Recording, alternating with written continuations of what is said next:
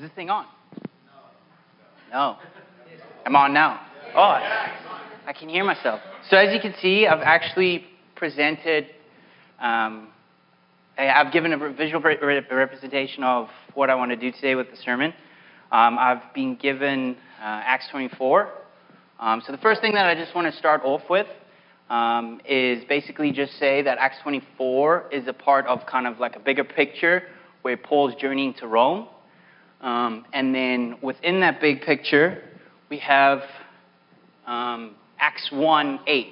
Yeah, I know, it makes me look fancy.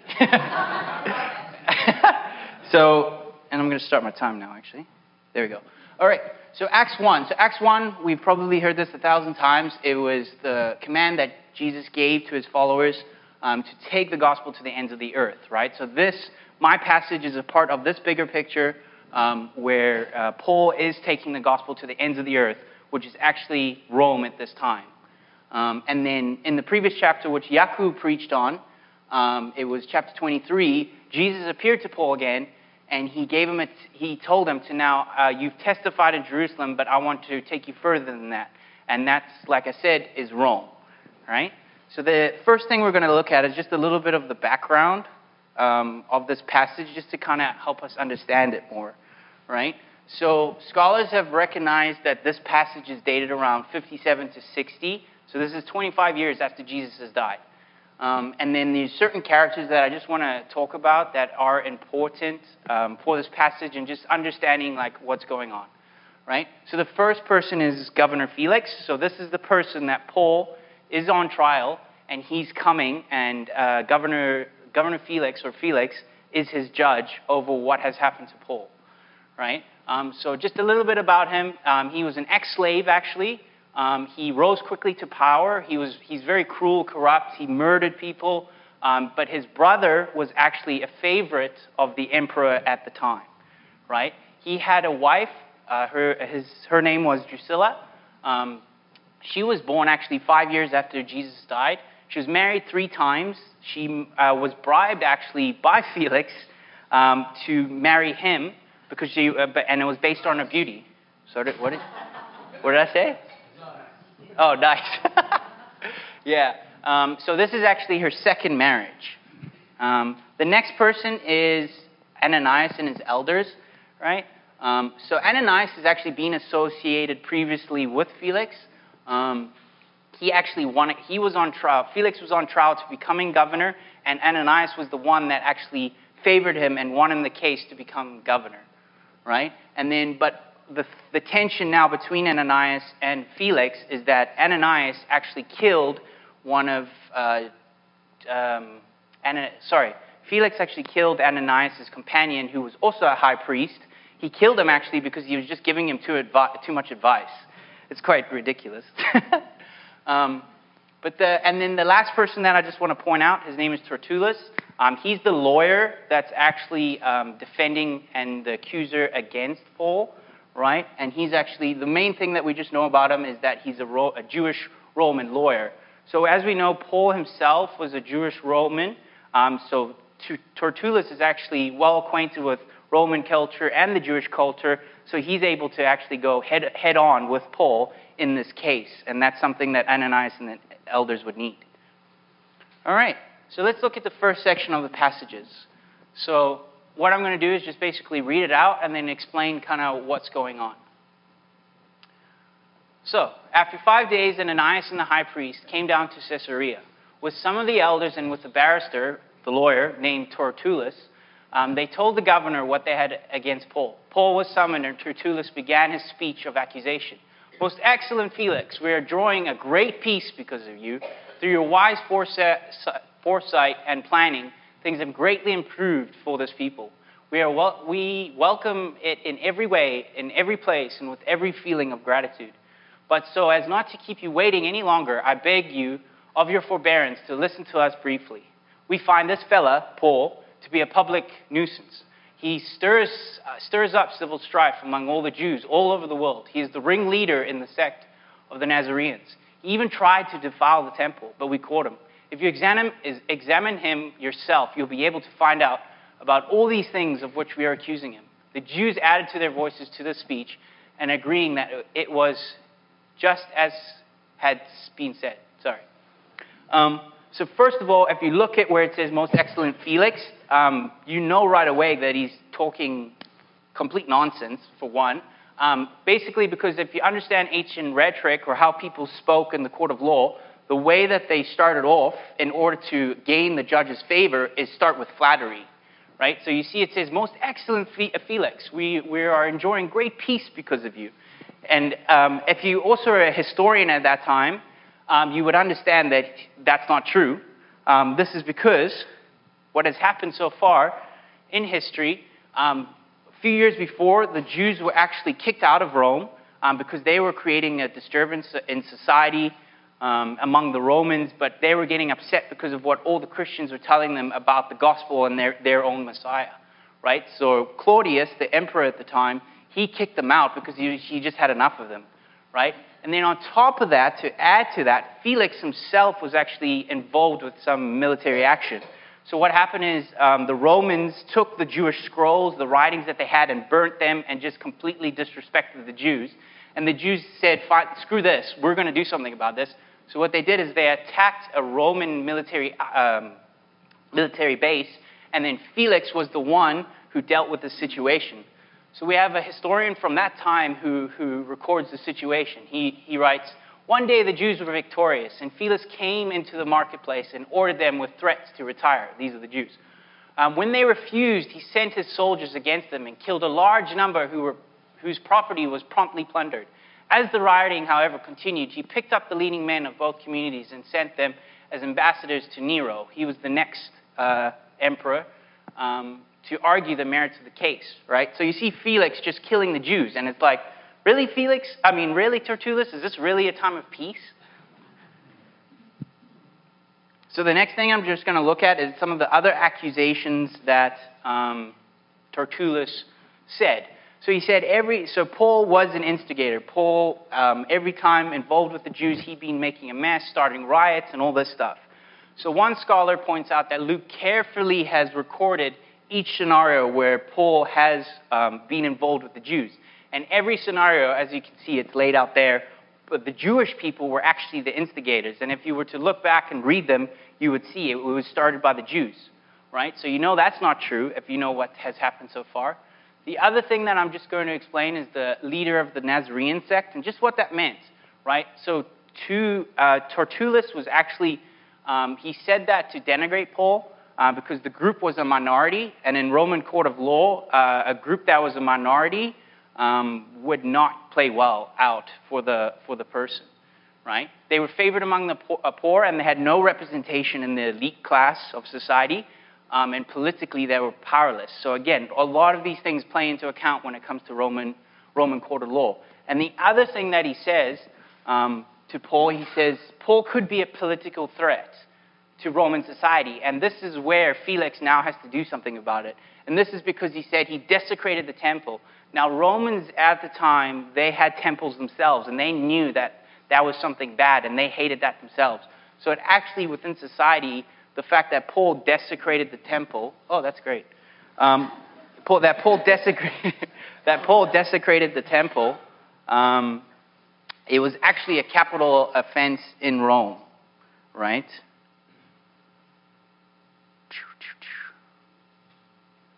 Is it up? No. Okay, cool. Yeah, that's cool. So the next section is what, what is Paul's response um, to, to what everything Tertullus has said. Um, so I'm just going to read it out to you, and this is. Yeah! All right. So that's what it looks like, but, anyways. So, anyway, so I'm just going to read out what Paul's response to all of this is, like whether it's true or whether he has an answer to it. So he, so he reads um, The governor motioned to Paul uh, to speak. I, and this is Paul. Uh, I understand that you have been governor of this nation for several years. Paul's actually using flattery himself. Um, he began, and therefore I am all the more pleased to make my defense before you. You will be, you will be able to discover that it is not more than 12 days since I came up to worship at Jerusalem. They didn't find me disputing with anybody in the temple, nor was I stirring up uh, a crowd, either in the synagogues or elsewhere in the city. They can provi- provide no proof of any of these charges they are now bringing against me. but this is much this but this much I will confess to you that is that it is true that I do worship the God of my ancestors um, according to the way which is, they call a, a sect. So Paul is actually admitting that he's a part of a sect, but the bigger picture is that he just admitted I do worship the God of my ancestors. Now these are the, this is the exact same God that his that is of his accusers, right? So now it puts him and and Jewish thinking knew the way. They knew of this group because they were a mainstream, mainstream um, group within society, right? So now it actually puts him in the majority group, not the minority group, right? He continues to, to um, say, I believe, I believe in everything which is written in the law and in the prophets. I hope, I hold to the hope in God for which they also long, that there will be a resurrection of the righteous and, and the unrighteous. For that reason, I make it my settled aim always to have a clear conscience before God and all people. He continues. For several years, I have been collecting alms and offerings to bring to, to my nation, Jerusalem. That was the business I was engaged with, engaged in when they found me purified in the temple without any crowds and without any riot. There are some Jews from Asia there they're the ones who should appear before you and bring accusation against me that they have, that they may have, and or let these people themselves say what wrong they found in me. Where when I stood before the Sanhedrin, so this happened in Yaku's passage, which was chapter 23. Unless it is about this one thing which I shouted out as I was standing among them, it's because of the resurrection of the dead that I'm being uh, being judged before you today. Right? So Paul's very smart. I think he's quite, he's quite smart here. So what he does is he says, I believe in everything which is written in the law and in the prophets, right? Um, and then on top of that, he goes on to say, there will be, I, I hold to the hope in God, there will be a resurrection of the righteous and the unrighteous. Now, if you understand Jewish thinking, there are two main, two main groups. There are the Pharisees, the Sadducees. The Pharisees are the ones who actually believe in the resurrection of the righteous and the and the unrighteous, right? The Sadducees were actually a minority group, even though they had a high political um, ranking within the temple and, and everything like that. And because Paul has now identified himself with the Pharisees, he's actually placed himself within the majority group, and he's now above Ananias and the, and the elders. He's very smart in what he's doing, right? It's quite interesting. The other thing, oh, so the other thing, I don't know if you saw was bolded. So Paul said, I've been here for 12 days. In 12 days, he was in Jerusalem. Um, and if you understand what 12 days mean, 12 days basically just means Paul's pilgrimaging. You know, a lot of people came to Jerusalem at the time. They were pilgrimaging. And if he was uh, labeled as someone who was pilgrimaging, um, that would not, it would not make sense that he's a rioter. Why would he travel I mean, we've kind of followed him throughout. He's come through Corinth, Ephesus, and now he's come all the way down to Caesarea. It just, a rioter would never do that. They would never travel so far, you know, to come into a city and start something out. Like, so that, so that's actually in Paul's favor. The other thing that he mentions, like I just I mentioned already, is that he's a part of the way. So this is common thinking of main, mainstream uh, Judaism. It meant your whole manner of life related to Jesus and God's purposes right? His beliefs were all promises of the Old Testament scriptures through the prophets. And like I said, there will be a Jewish hope of resurrection, which is, in, which is explained in Daniel, Daniel 12, 2 to 3. Um, so, like I said, this actually placed them within the majority, and now the judge is seeing this, and he has to do something about it. You know, Paul is in the upper class uh, against Ananias, and he has to, you know, deal with this situation. But the other interesting thing is the fact that Paul has now admitted um, why he's on trial. Is that my next point?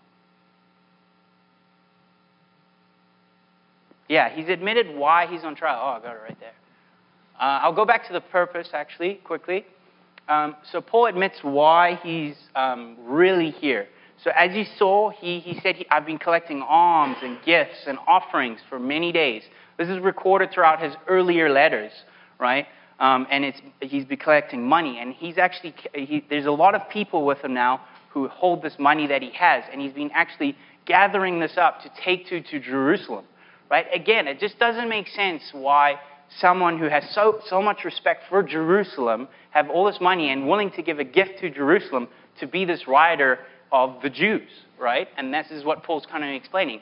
And this is the interesting thing uh, if you understand Roman law. He says, uh, by the way, you know Ananias and elders? Yeah, they're not the original witnesses. Ananias and the elders are the ones who heard about this all. And the original witnesses, I don't know if you remember, it said they were, they were the Jews from Asia. So Asia's just up here somewhere. We're in Caesarea down here, right? So in Roman law, lack of witnesses causes denunciation of the trial. Um, it creates superstition. And even worse, failure for them to appear would be a serious offense, right? So now everything's kind of uh, turned around onto Ananias and the elders.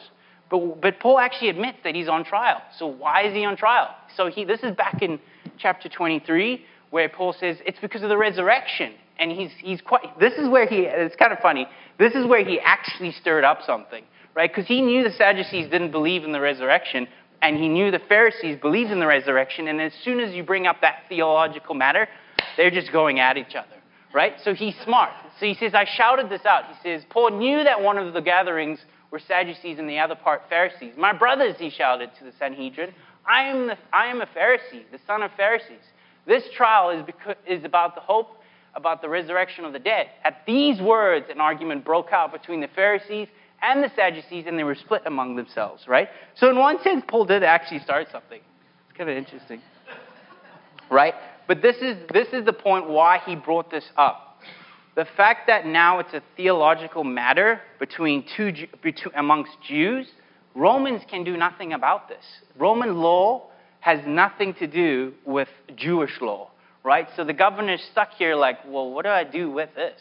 You know, this is a theological matter between yourselves. There's nothing I can do about this, right? So Paul's bringing this up to actually, you know, show that they have no case against them.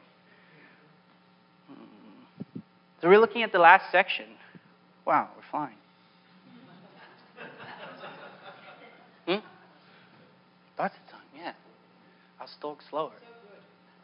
Yeah.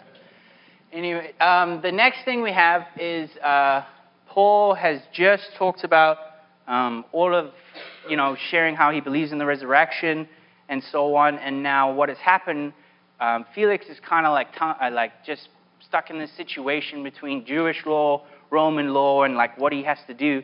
So he just, he's very, he procrastinates on it, and he's like, I'm just going to leave Paul in prison for the time being. But while Paul was sharing his message, um, Felix himself, it up there? Yeah, it is. So Felix itself, uh, so maybe I'll read this passage first and then I'll explain. So it says Felix was well was quite well informed about the way. He adorned the hearing when Lysias, so this is just the commander, um, the the tribune comes down. He said, "Then I will make my decision about the business." He told the centurion to keep Paul under guard, to allow him some freedom, and not to stop any of his companions from looking after him. After some days, Felix came with Drusilla, so we uh, mentioned her earlier on, um, his Jewish wife, his wife who was Jewish. They sent for Paul and listened to him speaking about faith in the Messiah Jesus. As he, and this is his message he gave. As he talked about justice, self control, and the judgment to come, Felix became afraid. He's like, That's quite enough for now. He said, You can go. When I get the uh, good opportunity, I'll call for you again another time. At the same time, he was hoping that Paul would give him money, and so he sent for him frequently, talked with him. After two years, Felix handed over the reins of his office to, I, to be honest, Porcius Festus, I think that's his name, I'm not sure. Um, he wanted to do the Jews a favor, so he left Paul in prison. Right? So this is the interesting thing.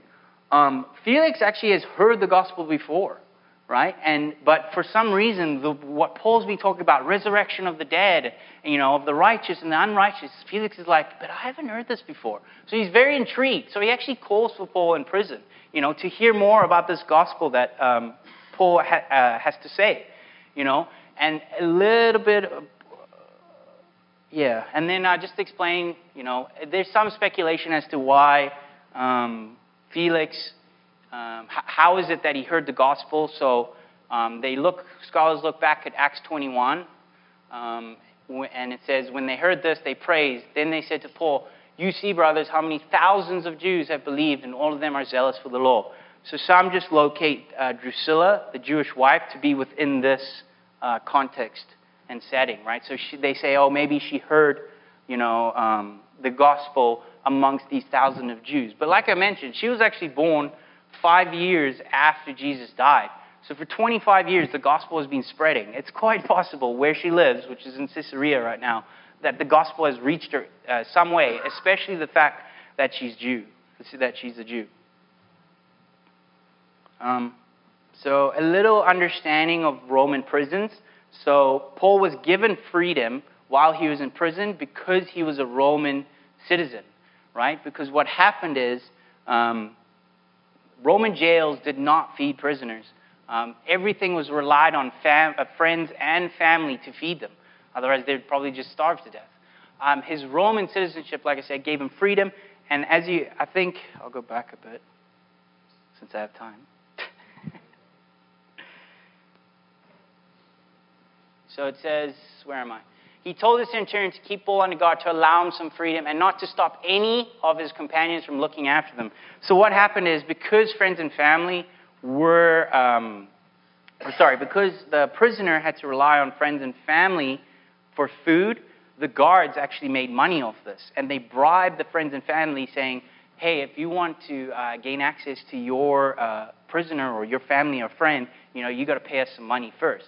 So they mediated this and like um, made money off it. So Felix actually says, you know, you know, don't do this to him. You know, it's quite open. It's quite in the open. Everyone knows about this. He's like, just don't do this to him while he's in prison. For one, he's a Roman citizen, so that would not look uh, good at all. So I'm just going to summarize Paul's gospel for you. So he spoke about faith in Christ, right? Um, so the word sometimes used, uh, or these three key words within it that are highlighted. Um, some translations from the Greek use righteousness. Some translations use justice. But overall, what, it, what that word means um, is basically to do what is right um, in God's eyes.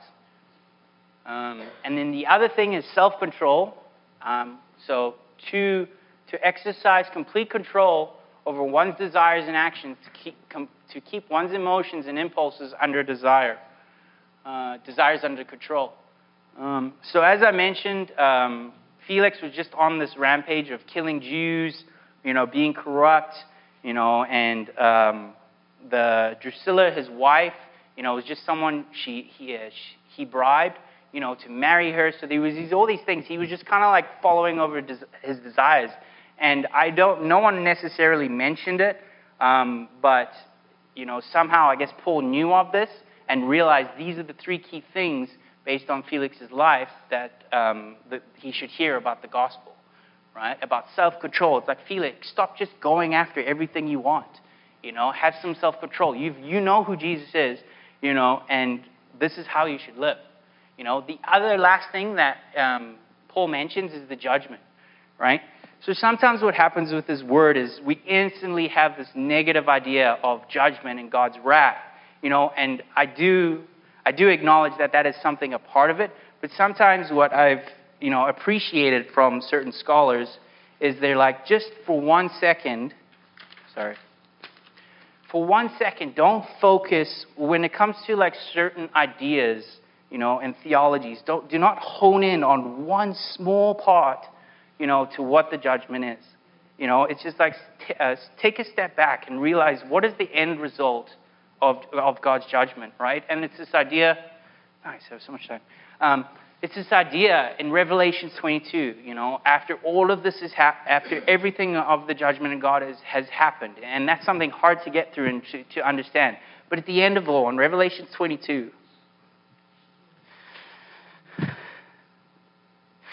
you see heaven and earth coming together, you know, and there's there's people, you know, who and this is kind of like what Paul's situation, you know, there's many corrupt there's corrupt systems, you know, within Rome, but even in society today, you know, true justice is never really rendered. You know, someone's always affected by the systems that we have.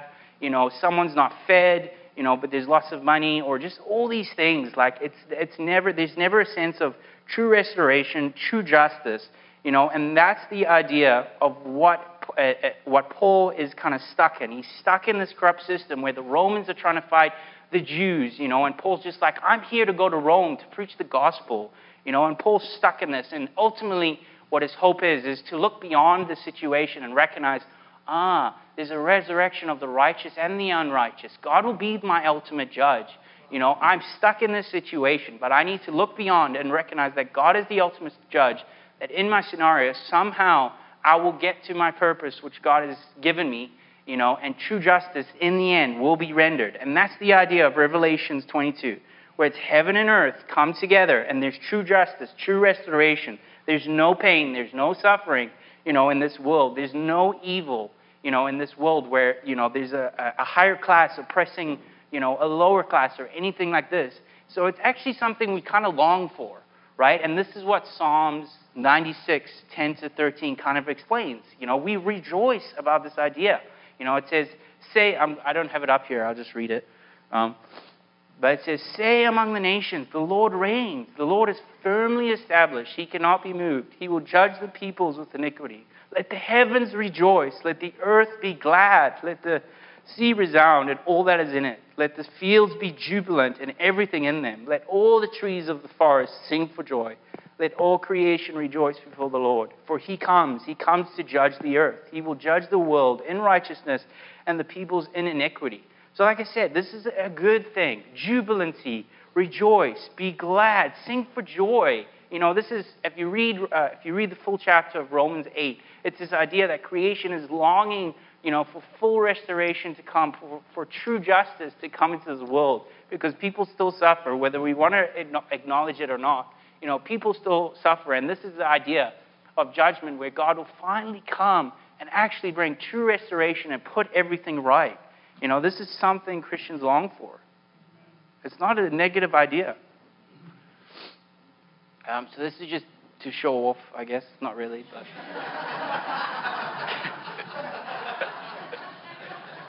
Where are we?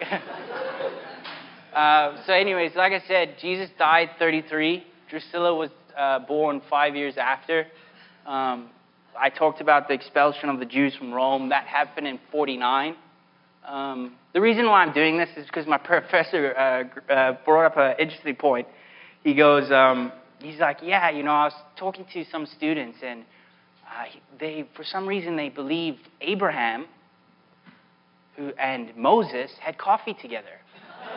you know, and it's like they never understood a basic timeline of, of you know, the story. You know, Moses lived 1,500 years ago, and Abraham lived before that. You know, so I guess this is why I did this. But anyways, um, sorry. Yeah, yeah. um, so yeah, we have the Jews ex- uh, expelled from 49, um, and then we are where it says trial. That's where we are. Well, by the end of the chapter, we're at Festus. Um, but yeah, so we have the 57 um, which is where we are, Festus, which is the new uh, governor who comes into power after um, Felix. Um, and then the reason why I put the destruction of the Jerusalem, because that's like that's something we should all know about. It's a major shift between Christians and Jews. Um, so that's why I just had that um, 70 up. But anyways. All right, so last thing. Nice, got two minutes. All right, so where does this all leave us? And these are the things that I've come up with while reflecting, praying, and kind of just felt what God was saying through these scriptures. Right? So the accusers, so in Acts 24 17, do I have it? No, I don't have that written up. Anyways, um, Acts 24 17 talks about Paul. What is the purpose of Paul coming to Jerusalem? He, he came to give. He came to, the gifts that he had, he came to offer to Jerusalem and the center of the city. And for us Christians right now, obviously Jerusalem is not our center. Um, it's not the place where we gather and worship God. In one sense, you could say that now the church has become that place. The church has become the center um, where God, where people come. You know, pilgrimage, if you want to use that word, I guess. Um, but it's just ask, ask ourselves the question: Why have we come? Have we come to give gifts? You know, do we believe we have gifts? Is there is there purpose in our coming, or do we just come? You know, um, yeah, what do we have to give? Have we something to give? You know, do we give? Right? Do we do we believe we have something to give? Yeah, I'm kind of repeating myself. Um, or this is kind of snarky, but it says, or do we come as ones you like to disturb? You know, that was something else that I just came up with. Um, but yeah. Uh, what do we believe? Does it cause action? So, reading um, Acts 24, 15 to 16, I'm going to read it quickly. Um, it says, and this is Paul's response and kind of declaration, if you um, want to label it. It says, I believe everything which is written in the law and the prophets, and I hold to the hope in God, for which they also long, that there will be a resurrection of the righteous and the unrighteous. Ready? For that reason, I said I make it my settled aim always to have a clear conscience before God and before all people. Um, now, basically, what happens is if you just understand the simple structure of that sentence, for that reason, explains the means why Paul acts a certain way, right? So it's everything, every, all the promises that God has given throughout the Old Testament, through the law, through the prophets, and now with the revelation of, of Jesus, you know, causes Paul to act a certain way. You know, it's, it says, I, I have a clear conscience before God and all people. You know, he's intentional about pleasing God and people and not causing strife amongst each other within the church, as he says in 1 Corinthians 10 31 to 33. So, wherever, uh, so whether you eat or drink, um, whatever you do, do it all for the glory of God. And I feel like everyone stops there, but it's like continue to read. Do not cause anyone to stumble, whether Jews, Greeks, or the church of God as I try to please everyone in every way, for I am not seeking my own good, but the good of many. Ready? So that they may be saved. What is our hope? You know, for Paul, looking beyond his situation, he was stuck in this, you know, corrupt system of the Jewish Roman law, battling it out. And we can, I guess, sometimes find ourselves stuck, you know, whether it's just even our purpose in God, like we're stuck, you know, at work and feel like, God, when, when, when do I move beyond this? You know, and it's like for Paul, for some reason, his looking beyond or being beyond that is having a hope. What was his hope? Resurrection uh, of the righteous and the unrighteous. You know, the restoration. And it was, it was that which allowed him to somehow entrust himself to the system and believe, okay, God has said, I'm going to Rome. You know, I have to, you know, be stuck in this situation, but, but pray and meditate and, and, and realize that for somehow you know, God is the ultimate judge. God is the one that's going to draw me through this, you know, and reach Rome, you know.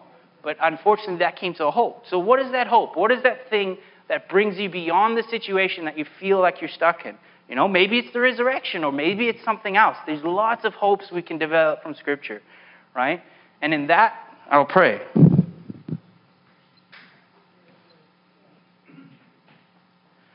Thank you, Father. Thank you, Father, for your word. Thank you for your story. Thank you for all the things that came out today, Lord. So I just pray, Father, um, that we all recognize that we have something to give, that we all have a purpose, that we all have uh, a gift to give. It's not always about, you know, necessarily the money, but our lives, you know, as it says in uh, Romans 12, you know, give yourselves as a living sacrifice. It's your whole being, Lord, that you kind of require us to please you and, and, and to please others, Lord. So I pray, Father, that the Spirit would stir this up in us, Lord, um, that, that we would always be reminded of your hope, your hope which leads us beyond situations, you know, and, and, and, and let us meditate on the promises of God, which causes us to live a certain way, Father. So I just thank you for this word that you have uh, for this people and even for myself today. In Jesus' name, amen.